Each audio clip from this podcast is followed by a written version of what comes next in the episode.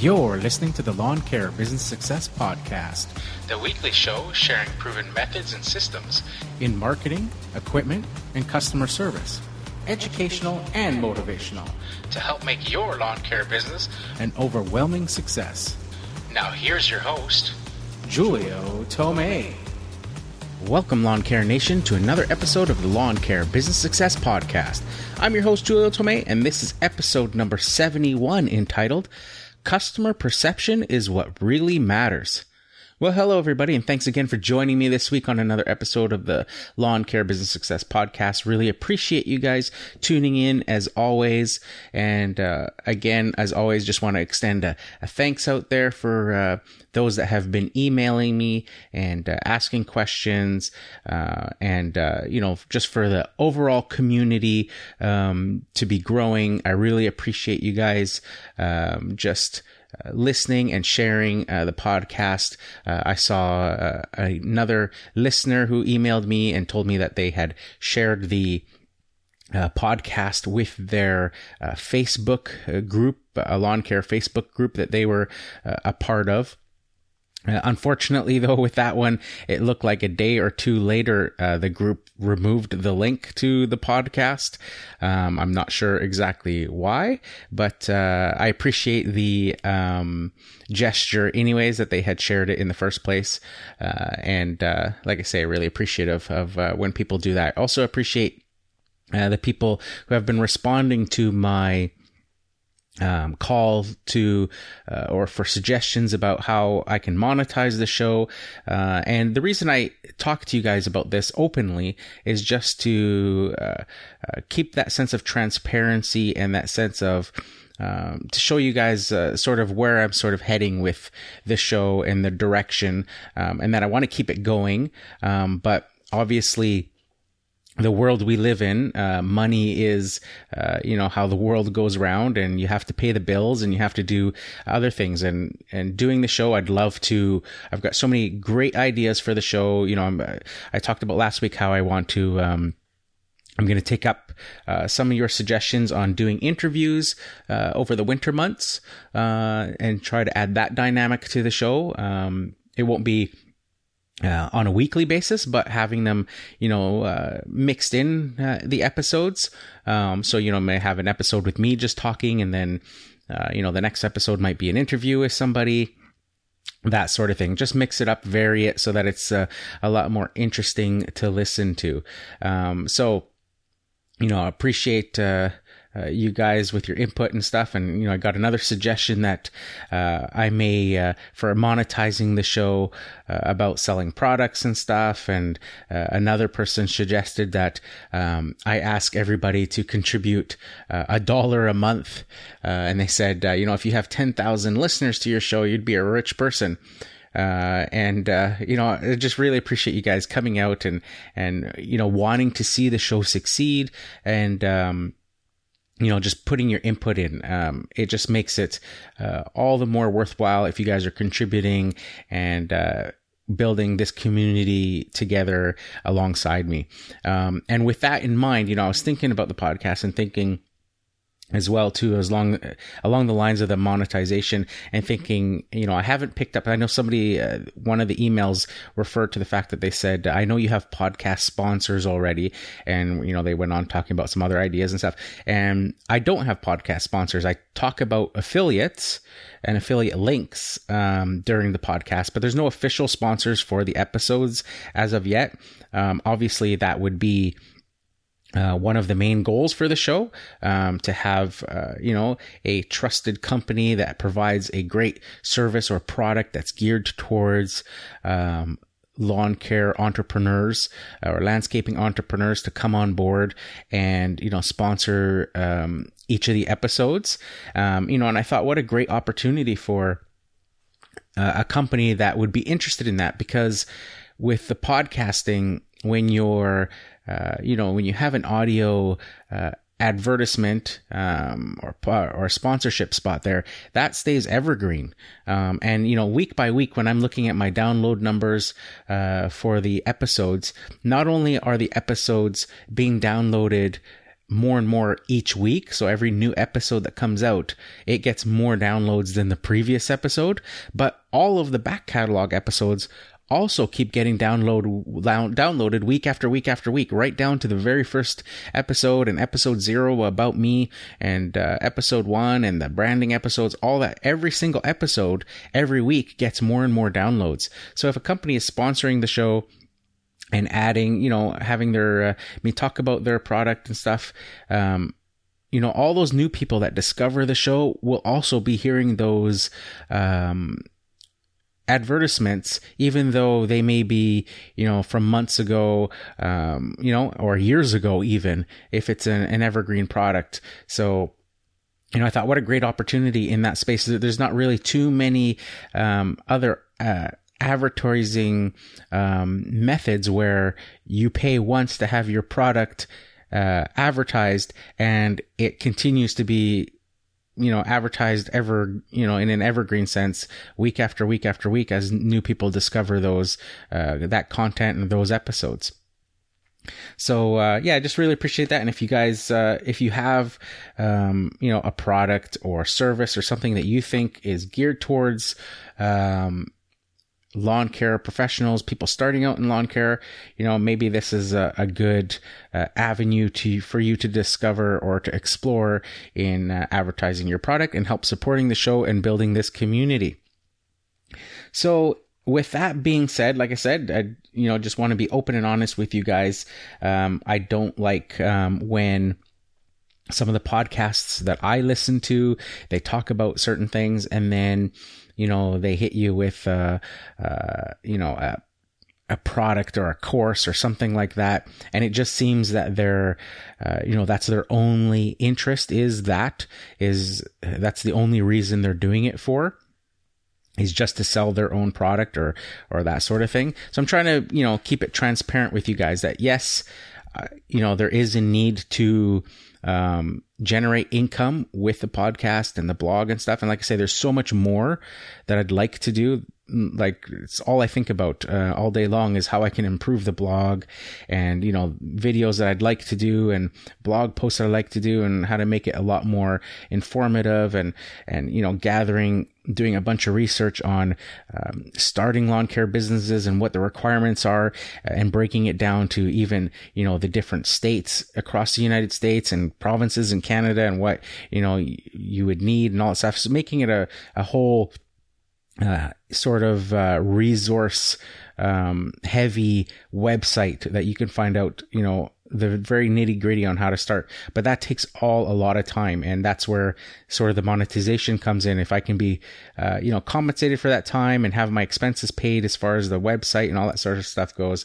And that's truly just where, um, it all comes from because it is starting to, like I said before in previous episodes, taking away from uh, the time that I'm doing lawn care. And I'm okay with that as long as, um, you know, I don't start taking a hit financially because of the website and podcast, uh, that's where it starts to become uh, a problem, especially, uh, uh you know, in my wife's eyes, uh, then it becomes a real problem. So, like I say, that's it for uh, as far as talking about that for this episode. But I just wanted to sort of be straight with you guys about that.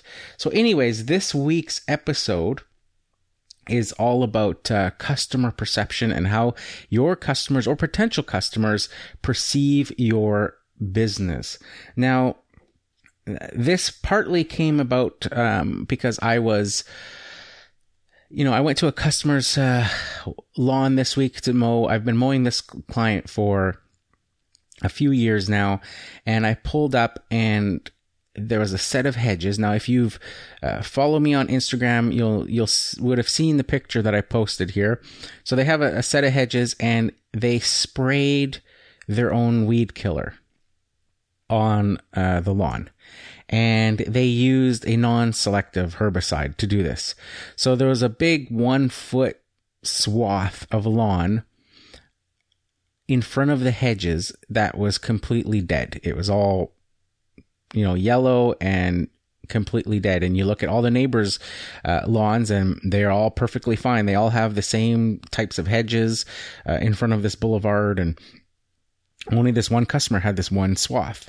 And, you know, not only did the customer, obviously, I'm not sure why they did it on their own, whether it was to save money or what, but, you know, it's the type of customer that I would um, look at and say, well, you're not hard up for money. You know, you have a nice house, you drive a uh, Tesla Model S. There's not, you know, um, I wouldn't think that there's an issue with uh, money unless you know you can't really afford that Tesla. Um, but where this bothers me the most is not that they did it themselves, but that it's such a visually um, obtrusive and and you know nasty looking result. And where it bothers me, like I said, is that the surrounding neighbors you know, they probably don't see that he was the one that did it, that he was out there spraying his own weeds. But what they'll more likely uh, attribute it to is the lawn guy. And I've been mowing this person's lawn, like I say, for a few years. So my truck and trailer is parked out in front of their house, uh, you know, every week on the same day, around the same time and I've seen neighbors around and, you know, some of them even wave at me and stuff because you're sort of a regular part of that day, of that neighborhood, uh, coming around and stuff. And so when they see that, you know, they see that result, like say they may not have seen the customer come out and spray his own weeds and, you know, ultimately, you know, using the wrong type of product for that, but they'll probably think that I was the one that sprayed it and that's where it really bothers me. And it's one of the reasons, uh, you know, there's nothing I can do about it now, obviously, because, um, you know, what's done is done. And I'm not going to uh, drop the customer over it because, you know, they've been a really good customer. They've, I've never had issues with them paying their bill or anything like that. Um, but it, you know, it has the potential there to affect future business from those surrounding neighbors who may think that, you know, I don't know what I'm doing. Um, and that customer perception there is the most important part. Um, and it's the reason why I feel that making sure and working on your brand and your logo and all that stuff is so important because it really does set you apart from all those other lawn care companies. Lawn care companies are a dime a dozen. There's so many out there. There's so many, you know, what does it take? Anybody with a pickup truck and, uh, you know, a, a craftsman lawnmower is a lawn care company pretty much these days, it seems, you know? Um, I talk to, uh, you know, my, I know it, it drives my brother-in-law nuts. He'll, he'll always say to me, look, there's another guy in the neighborhood. There's another guy in the neighborhood, right? With their homeowner stuff in the back of their car, just, uh, and trying to mow lawns and stuff. And, uh, you know, it's just, it's difficult to, uh, set yourself apart. And the way to do it is by that customer perception, by looking legitimate, by having insurance, by, uh, treating your customers fairly, um, by having those logos, the truck and trailer clean and washed, uniforms, and all that can make the world of difference. Um, and set you apart from, you know, just some guy with a lawnmower. Now, the other uh, sort of thing that happened this past uh, week or so that sort of got me on to this topic was I was on Facebook and, you know, this, uh, a Facebook ad popped up and it was for a cell phone company. And, you know, with, with Facebook, I guess it's, it's, um, you know, tied to what you've searched for lately, uh, on the web and all that sort of stuff. And I had searched for this, uh, different cell phone companies. And you know I was looking for a cell phone plan uh, for my son. Um, now that he's gotten into this sort of higher level of soccer that I've talked about before you know he's having to go on trips and stuff with the team and things like that. So I wanted to get him a cell phone plan for his uh, uh, his iPhone that uh, you know sort of the hand me down iPhone that he has. And uh, you know that way if he needed to call us or anything like that that uh, he'd have that. So i was researching these uh, cell phone companies and and uh, you know the cell phone one that i had or the plan that i had for my daughter was with this particular company.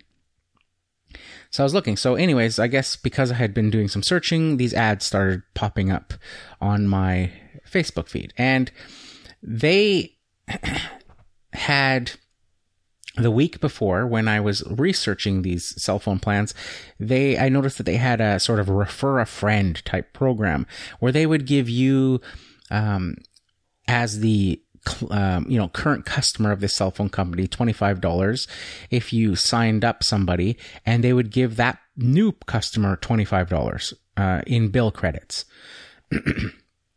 So i thought hey great you know i'll sign up my uh, my son, and uh, you know he'll get twenty five dollars off his bill, and I'll get twenty five dollars off my daughter's bill. So I did that, and then my wife was looking at the plans and going, "Oh, you know, those plans are actually pretty good too." And you know, I seem to be. Uh, uh, she was in an old cell phone plan for a few years, and it was, um, you know, her phone. Um, she she wasn't using a new iPhone or anything, so she was still using her iPhone from a few years ago, and uh, you know, it was paid off. It wasn't, uh, you know, subsidized or anything like that. So there was no need for her to be in this uh, plan anymore. So she was looking at this other company, going, "Hey, you know what? Maybe I should switch too, because you know, for you know, um, I could actually save a few bucks a month and actually get more data and stuff included in my plan and stuff." So I thought, you know what, uh, we'll do that. We'll switch you over and uh, you know we'll take advantage of this uh, refer a friend thing too right? So we did that on the same week and got her switched over. And so she, you know she'll technically get a $25 uh, credit on her bill. And then um, because I was using my daughter's plan as the referring plan, then she'll technically get another $25 off for her plan as well. So fast forward to that uh, week later, and this Facebook ad pops up for uh, this cell phone company, and it says refer a friend sale. Um, you know, promotion going on. Refer a friend from now until uh, you know the end of October, and you'll each get fifty dollars off uh, your uh, your bill credits.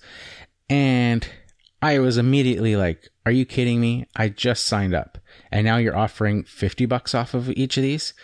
So I commented. I don't usually comment on, you know, those sorts of things, but I commented just saying, Hey, you know, I just signed up for this and, uh, you know, is there a way that this can be inter or uh, retroactive? You know, I just signed up two phones to my plan last week.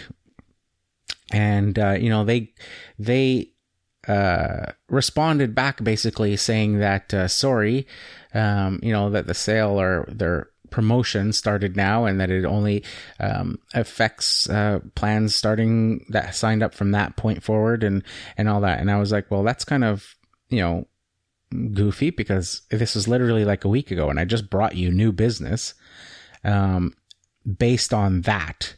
And now you guys upped it and you won't um, you know match it.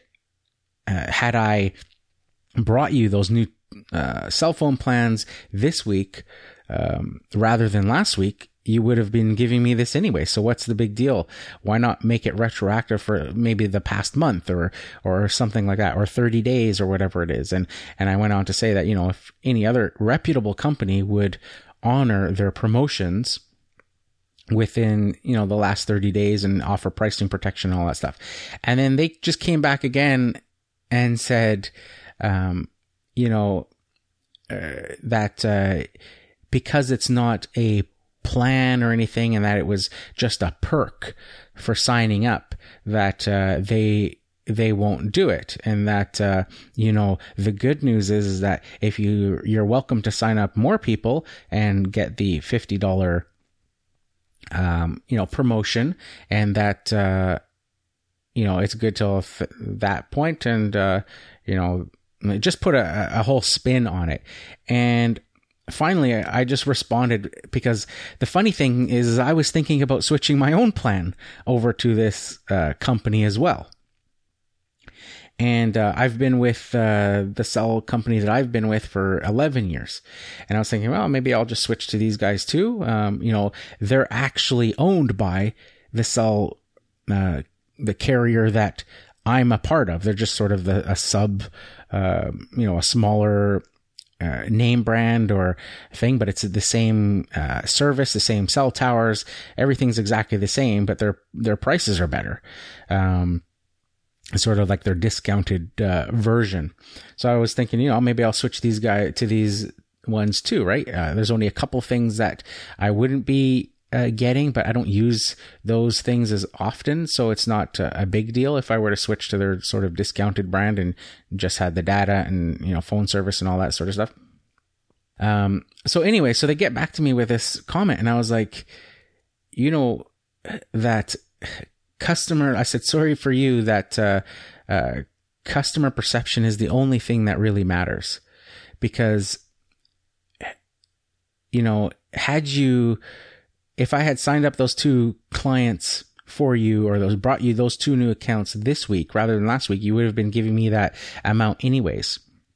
Now, this company's famous uh, in the area for advertising that they're number one in customer satisfaction and and all this sort of stuff. And and I said, you know, rather than um, telling everybody that you're number one in customer satisfaction, why not just do things that prove it and let that speak for itself? And then, you know, a bunch of people started, you know, liking that comment and stuff, um, because it was absolutely true. Why it makes absolutely no sense that they wouldn't honor, um, that promotion when I had just brought them you know, those two new clients.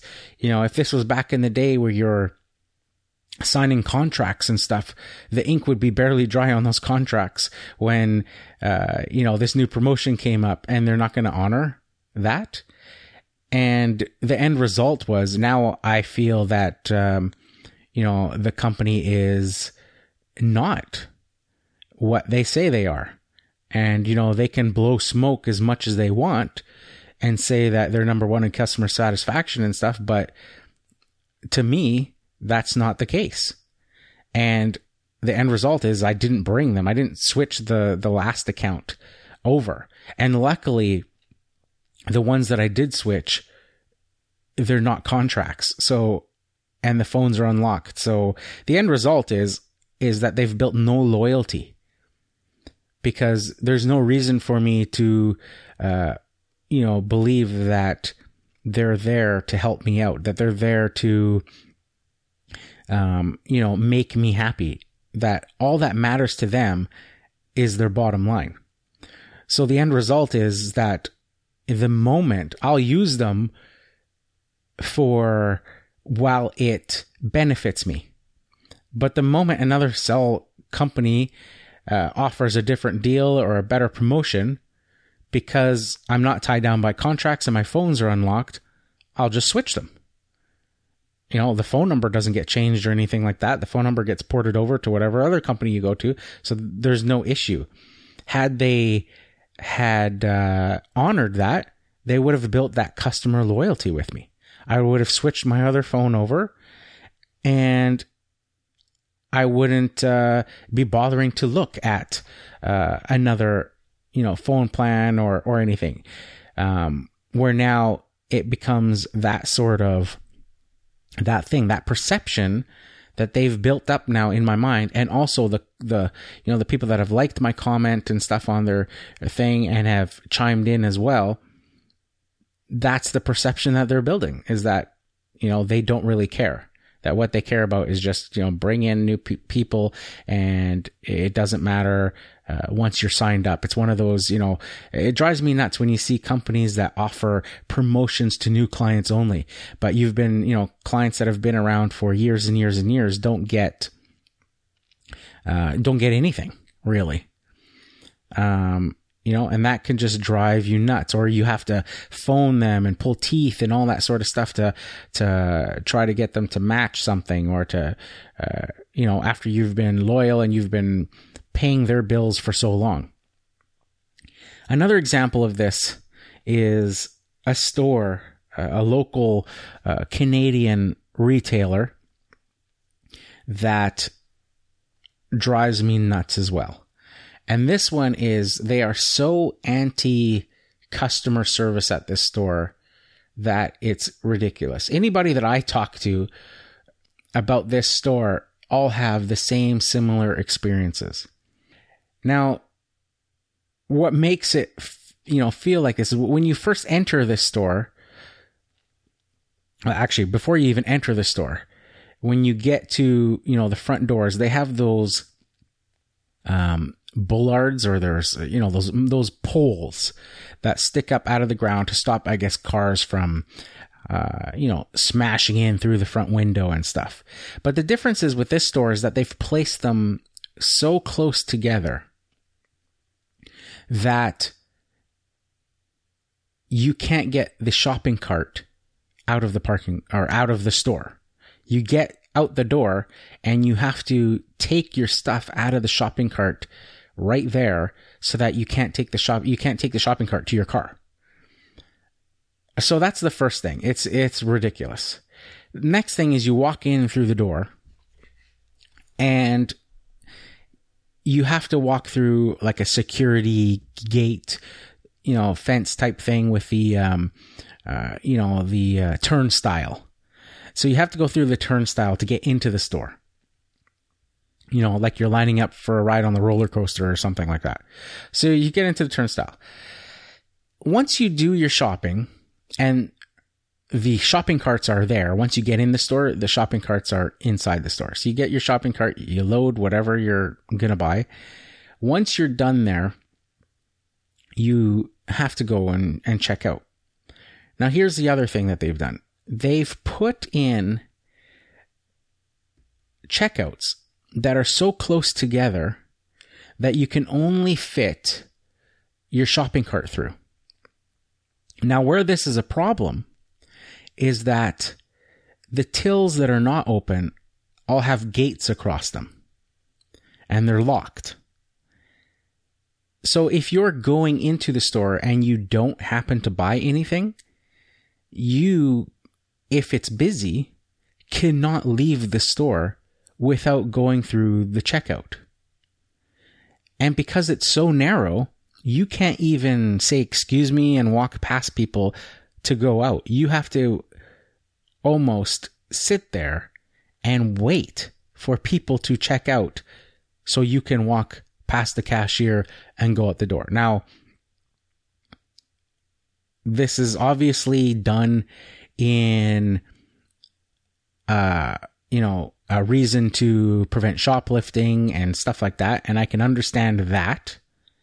But it's also alienating everybody else because they're treating 100% of their clients, of their potential customers, like criminals.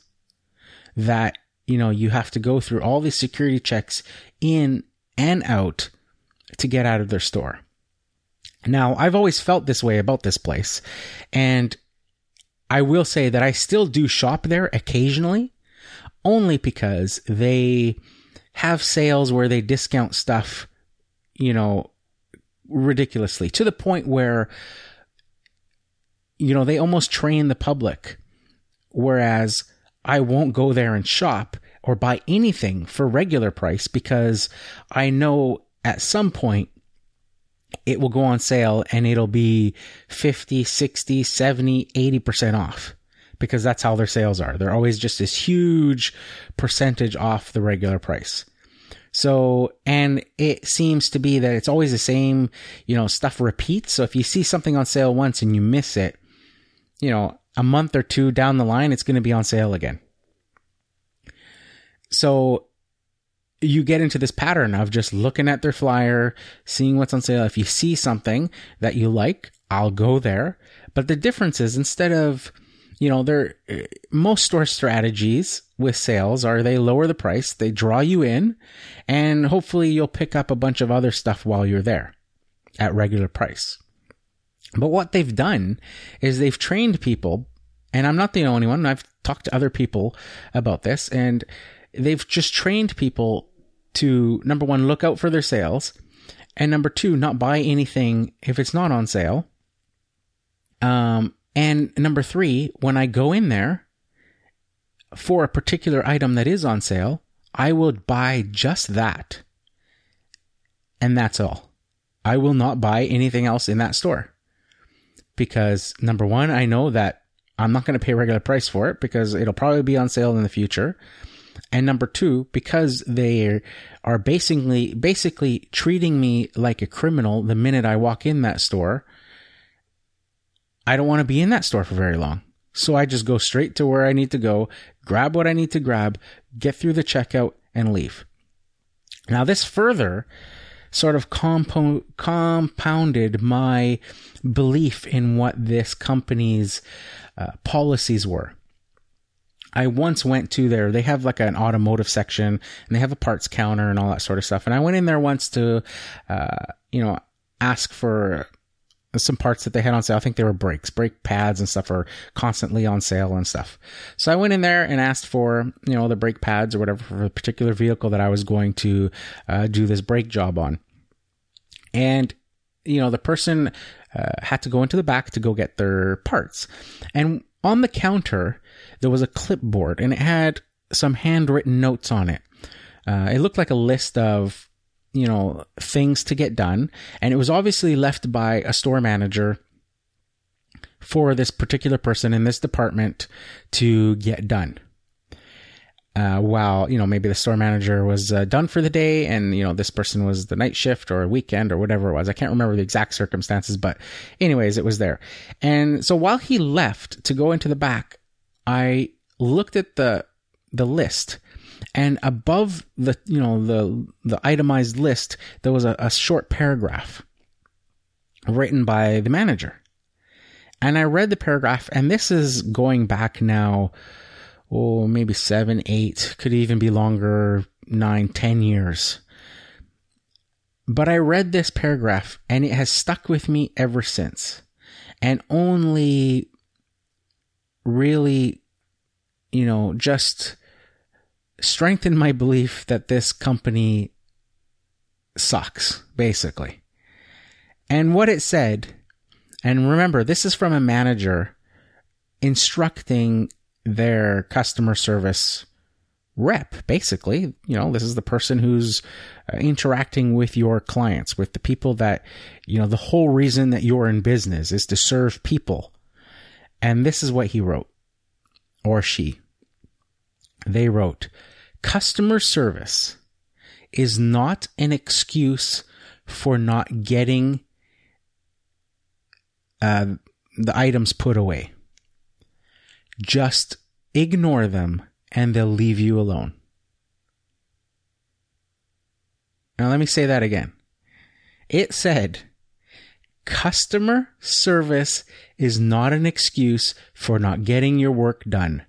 Just ignore them and they will leave you alone. Is your mouth dropped as low as mine was the day that I read that? I could not believe what I was reading. It just blew my mind that, you know, this is how they thought of their clients that you know having customers come into their store and buy stuff was essentially an inconvenience. And that if they could somehow figure out a way to bypass that that they would be all the happier for it. And that, like I said, that blew my mind. And to this day, it stuck with me because, like I said, it just strengthened the customer, my customer perception of that store, that they are terrible.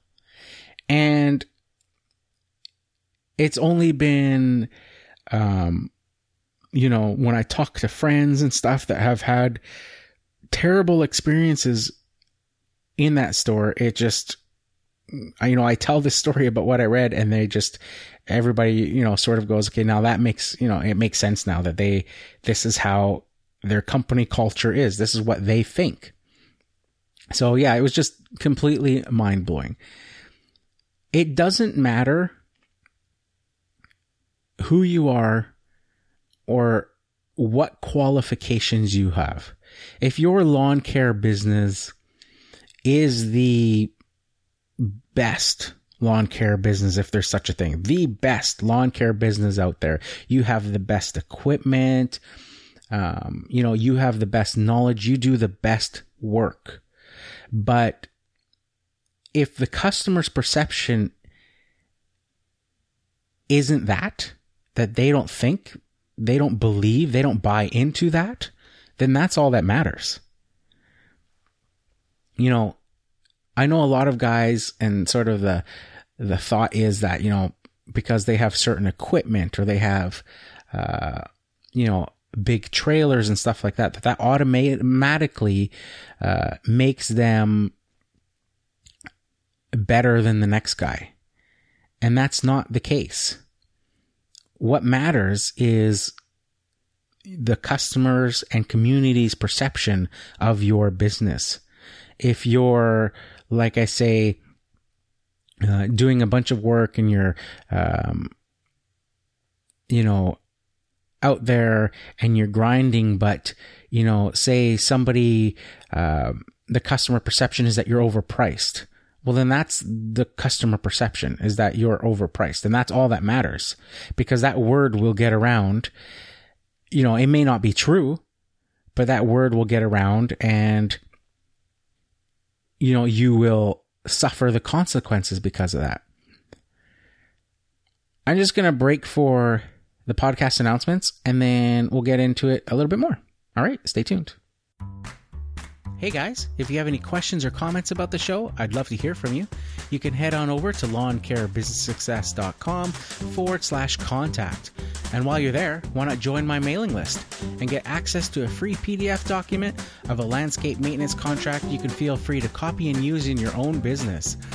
For you Instagram users out there, be sure to follow me at Lawn Care Business Success. And if you haven't checked out my videos yet, well, what are you waiting for? Be sure to subscribe to the Lawn Care Business Success YouTube channel.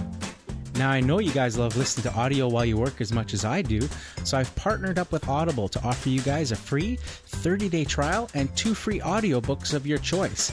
There's no long term commitments, and you can cancel anytime. And get this even if you cancel during your free trial period, you still get to keep the two free audiobooks. It's a great way to try the service and to see if Audible is right for you. So why not give it a try? Head on over to lawncarebusinesssuccess.com forward slash audible. Now back to the show.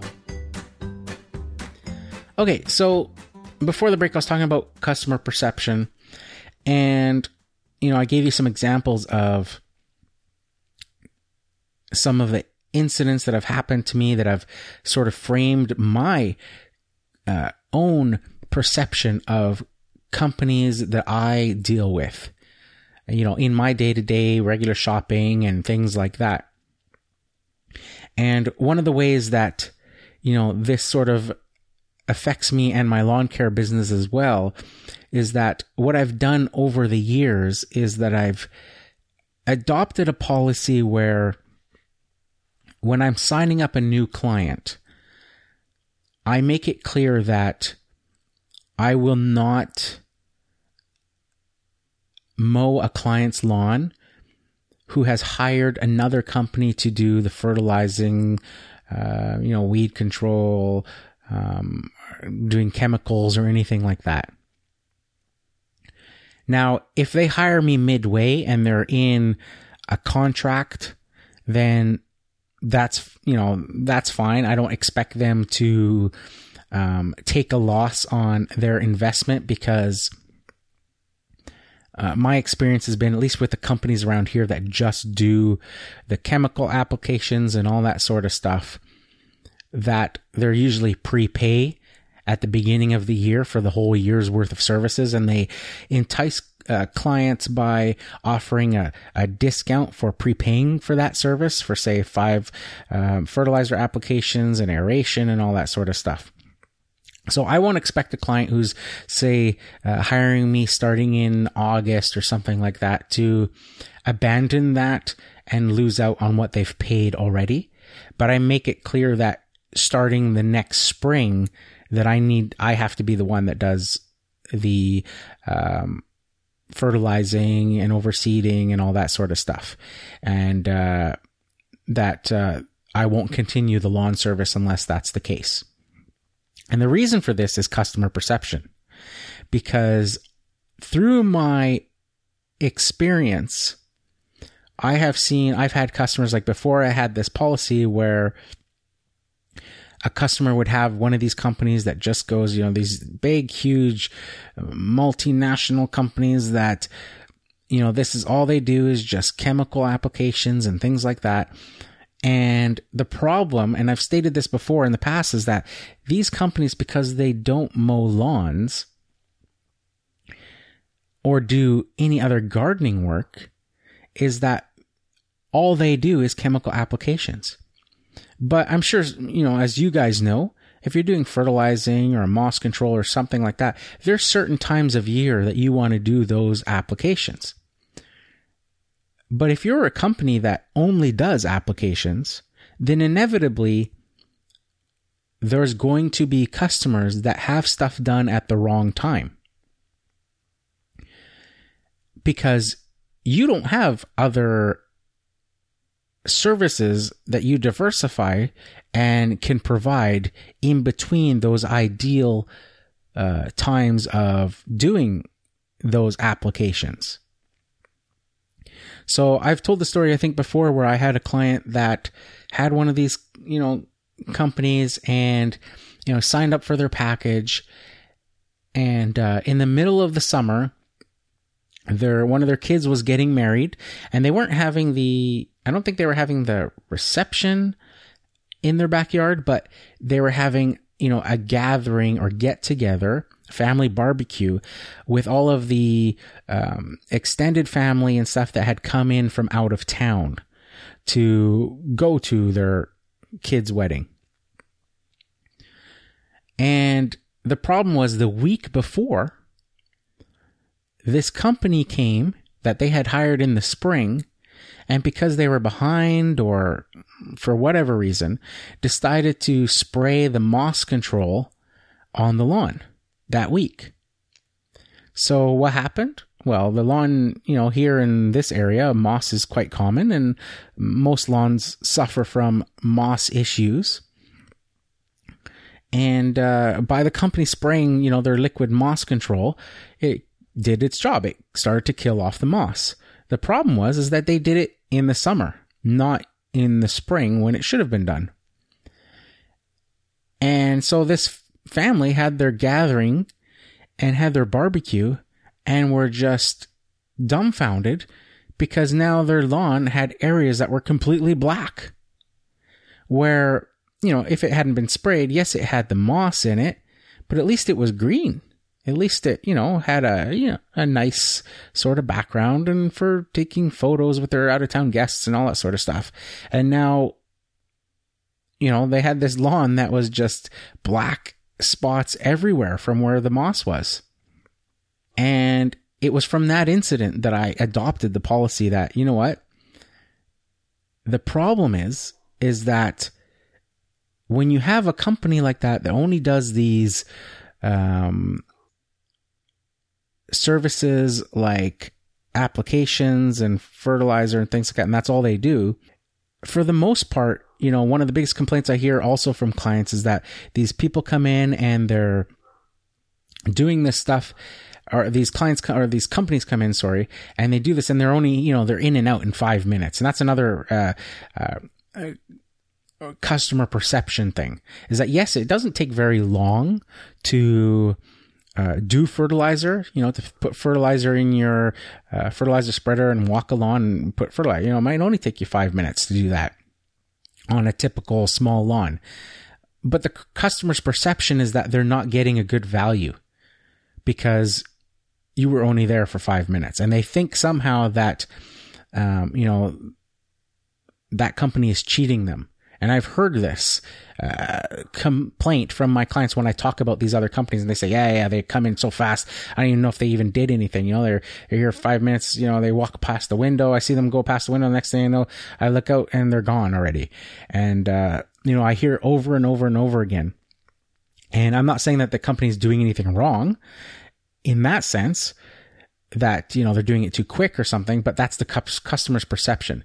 But where it affects me is that because that is the case, that it only takes these companies a few minutes to do something, is that for the most part, you know, if they're visiting a, one of my clients only once every two months or something to put a, an application down, is that they're there for five minutes, they do their thing, and they go. And the surrounding neighborhood again is not going to see that.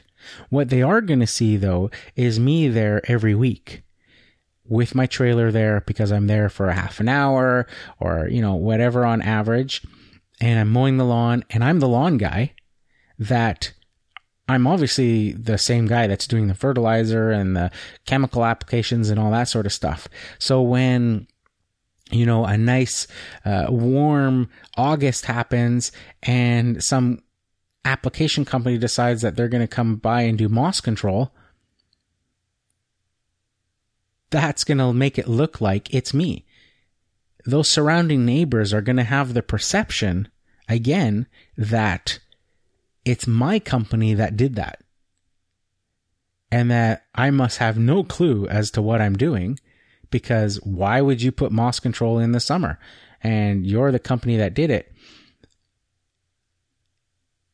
So that's where I started to adopt that policy. After that company did that, I was like, this is not good because these surrounding neighbors are going to think that I'm the one that did that.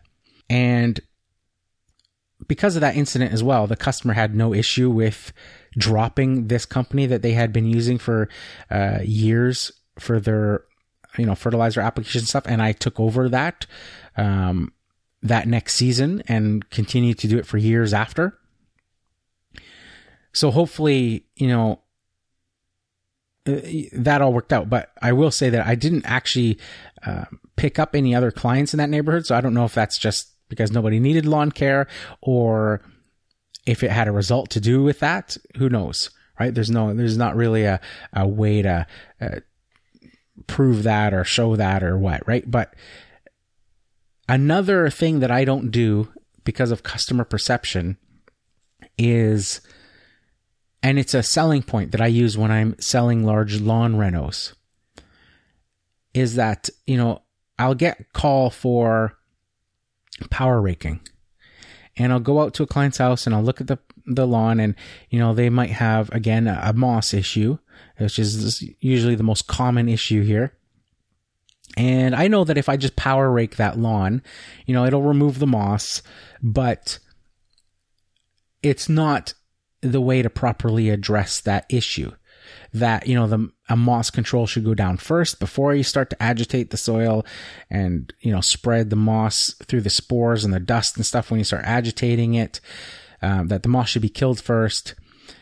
And also when you're taking out moss, because it's so thick and it grows almost into like a shag carpet that you can essentially peel back.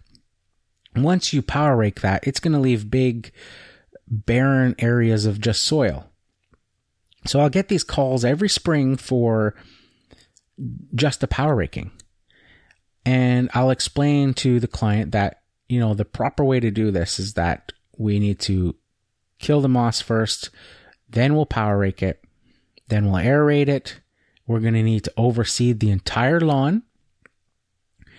We're going to put a starter fertilizer down, put some lime down, and then top dress the entire thing. And, you know, they'll be like, well, I don't want to do that. I just want, you know, just power rake it. And I'll say, well, here's, here's the problem. If we just power rake it, number one, if we don't kill the moss first, then, you know, essentially the spores are just going to rise up in the air as I'm power raking it. They're going to drop back on the ground and, you know, you're just going to have moss come back a lot quicker. And, you know, that's actually another complaint that I get from people is that, you know, they'll say that a neighbor power raked their lawn and now, um, you know, six months later, their lawn is completely covered in moss or they've been, you know, keeping a, a handle on it. And now you know, they're having this huge moss issue ever since uh, the neighbor power raked their lawn. And it's because of that reason. So, but I'll go on and say that, you know, I have to do all these other steps. And if you only want the power raking, that you'll need to find somebody else to do that. And they'll look at me shocked and be like, well, why is that? Like, why can't you just do the power raking? That's all I want. And I'll say, because when I'm here working and power raking, you know, the machines are noisy. It takes a while. Be here for a few hours doing it. All your neighbors are going to be looking out the window and looking at what's going on. And what they're going to see is my company trailer with my name and my logos, and they're going to see me working out here. And if I only power rake, sure, that's great. You know, I collect a paycheck and I'm done in a couple hours and I leave. But in the weeks to follow and then the months to follow, when all those bare areas of soil are left and now the lawn is completely covered in broadleaf weeds and there's still bare patches everywhere because we didn't overseed, we didn't top dress, we didn't do any of that stuff. And your lawn is going to look a lot worse than it does right now because of moss. At least the moss blends in and it looks green from far away. But if your lawn is left with these big bare dirt patches and these weeds start coming in like they inevitably will, guess what all your neighbors are going to be thinking?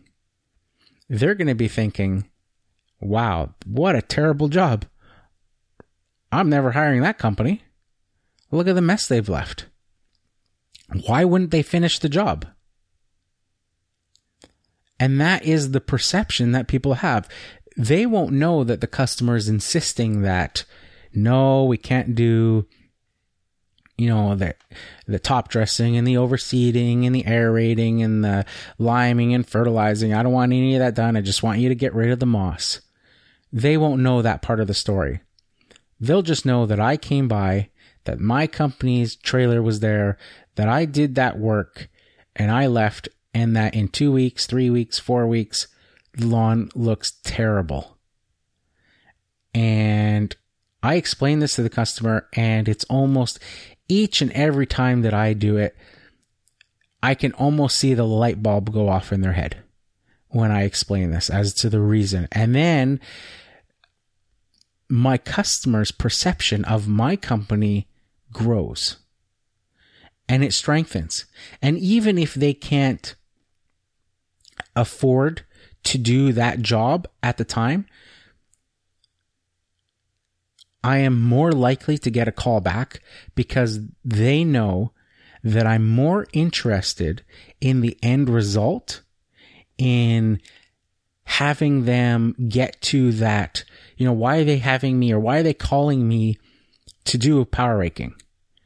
Why are they having me to get rid of the moss? Because the moss looks ugly. They want to have a nice lawn.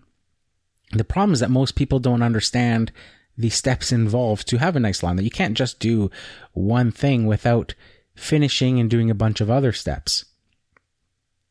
And once I explained that to them and I, you know, put my money where my mouth is essentially, because I am willing to walk away and not make a cent and, you know, essentially lose money because I've driven out there to, you know, with time and fuel and stuff to do an estimate, but I'm not willing to do the job unless it's done properly because it puts my company's reputation at stake.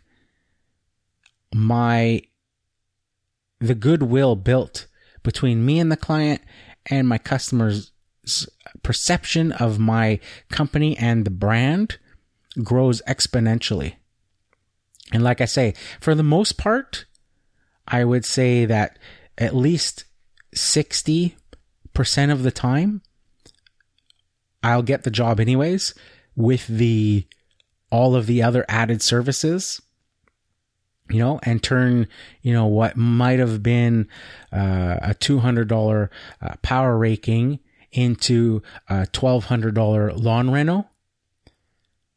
But for those times that I don't, um, you know, that customer will call me back. And I just had that this week. I had a client that uh, called me to do a power raking a couple of years ago. And I went out there. It was the same issue, lots of moss, uh, you know, shaded trees and all this stuff, all covering the lawn. Explained to them what their issue was, told them that we would need to do all these steps. Initially, they had agreed and said, okay, we'll do that. And then, you know, just before I was about to start a week or so later, they called and, and changed their mind and decided or said, you know, that something came up and that they wouldn't be able to afford it. Um, so that they would just put it off that year. And sure enough, they didn't hire another company or anything because I had, uh, you know, it was on a street that I have uh, a regular lawn mowing client on, and you know the lawn wasn't touched, it wasn't power raked by anybody else or anything like that.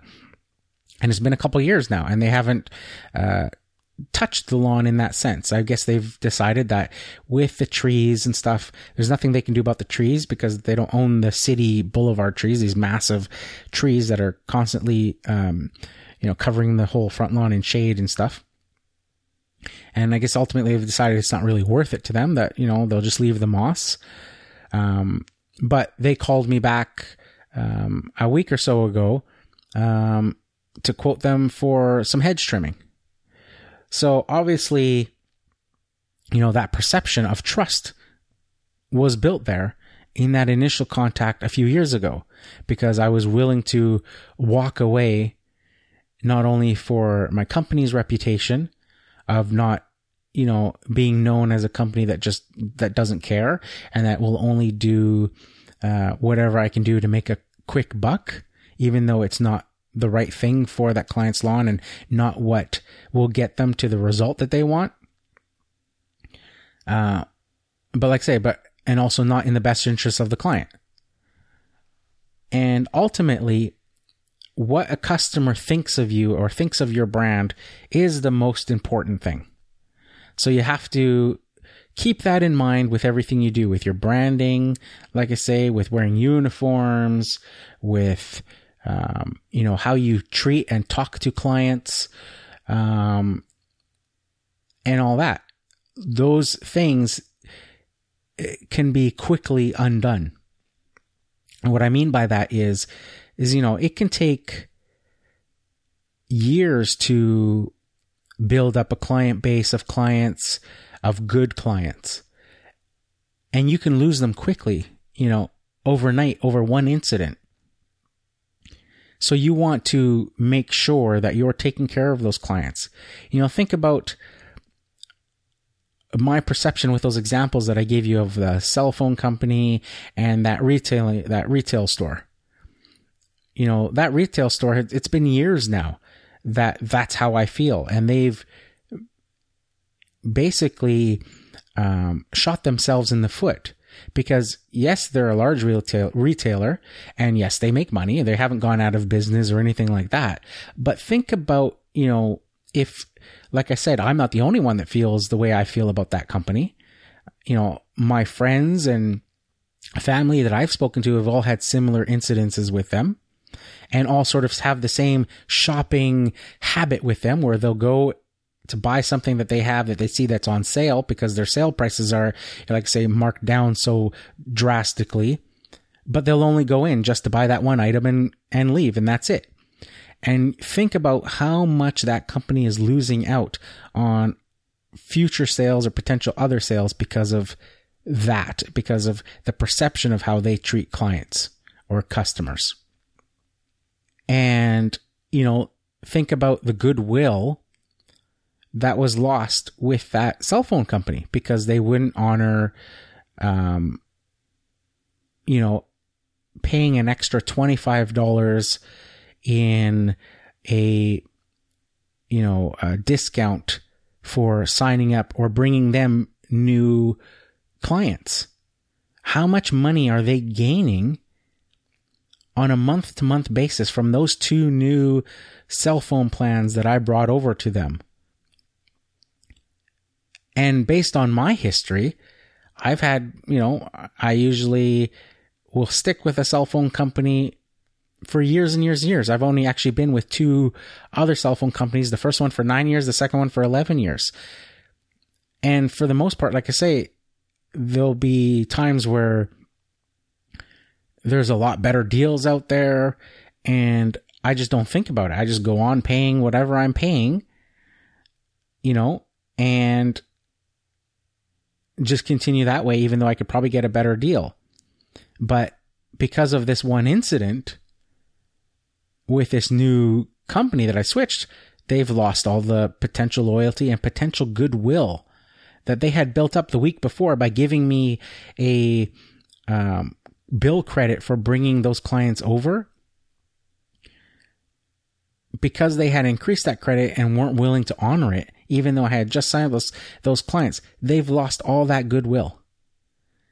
And now I see them in a negative light that they don't care, that they only care about the bottom line. And like I say, I'm just happy that I don't buy phones or get phones subsidized anymore. That, you know, I only uh, will now buy phones unlocked and use them that way and just pay for the plans month to month with no contract because of that. So, you know, they've lost out in the end and they didn't seem to quite understand that yet everybody who uh, you know commented or complimented me complimented me on my comment all understood that that is the fact that customer perception as i said in the comment you know Unfortunately for you, customer perception is the only thing that really matters. So just keep that in mind when you guys are doing your uh, building up your businesses and thinking about things like that. It's tough to, um, you know, take some drastic measures like I have as far as, you know, I won't accept work, you know, a lawn care client if they're insistent on keeping some other company to do their applications and things like that, or walking away from, um, you know, a potentially profitable power raking because they won't do the other steps required to give them, you know, good results. But my experience has shown that not only, you know, for that 60% or so that decides to go with me and do the rest of those steps, I'll have another two or three clients on that block that see those results and then will call me and ask me to do whatever I did to that other person's lawn because it looks fantastic after. So I'd rather build it that way than to just, you know, go for the quick buck and, you know, and not really care about the people's results. You know, I'd rather build my company and my brand with, uh, you know, a reputable, um, a good reputation is what I'm trying to say. So, anyways, that's it, uh, I guess, for this week uh, on that topic. Um, like I say, I'm uh, Really appreciative of you, guys uh, joining me each and every week and listening to the podcast. Uh, if you haven't already left a review, I'd ask that you please do that. You can go to lawncarebusinesssuccess.com, go to the review page. There's a little uh, link there that'll take you to the iTunes uh, channel page there uh, to leave a review. Really appreciate it. It's one of the best things you can do for uh, the show is leave a review. gives you that gives the show that social proof and shows people that uh, you know it is uh, uh valuable uh, content out there. Um, so I'd really appreciate you guys uh, doing that as well. Another thing that you guys can do is share the podcast with other lawn care um, you know, uh, providers that you know, friends and stuff that may have uh, an interest in it, other uh, acquaintances uh, or colleagues that you know, uh, share the podcast with them. Let them know that it exists and uh, that it's that you enjoy listening to it. If you're, you know, a part of any Facebook groups and things like that, share it on there. Um, you share it on lawn forums and things like that that you may be a part of, and uh, you know, just get the word out that uh, the um, podcast exists on your social networks, uh, on Facebook, maybe on your Instagram, things like that. That would be really appreciative if you guys uh, would do that and help to build this community. Uh, so uh, thanks again uh, to all you guys for listening, and uh, that's it for this week. Here's to wishing you guys all overwhelming success and freedom in your lawn care business. Bye for now.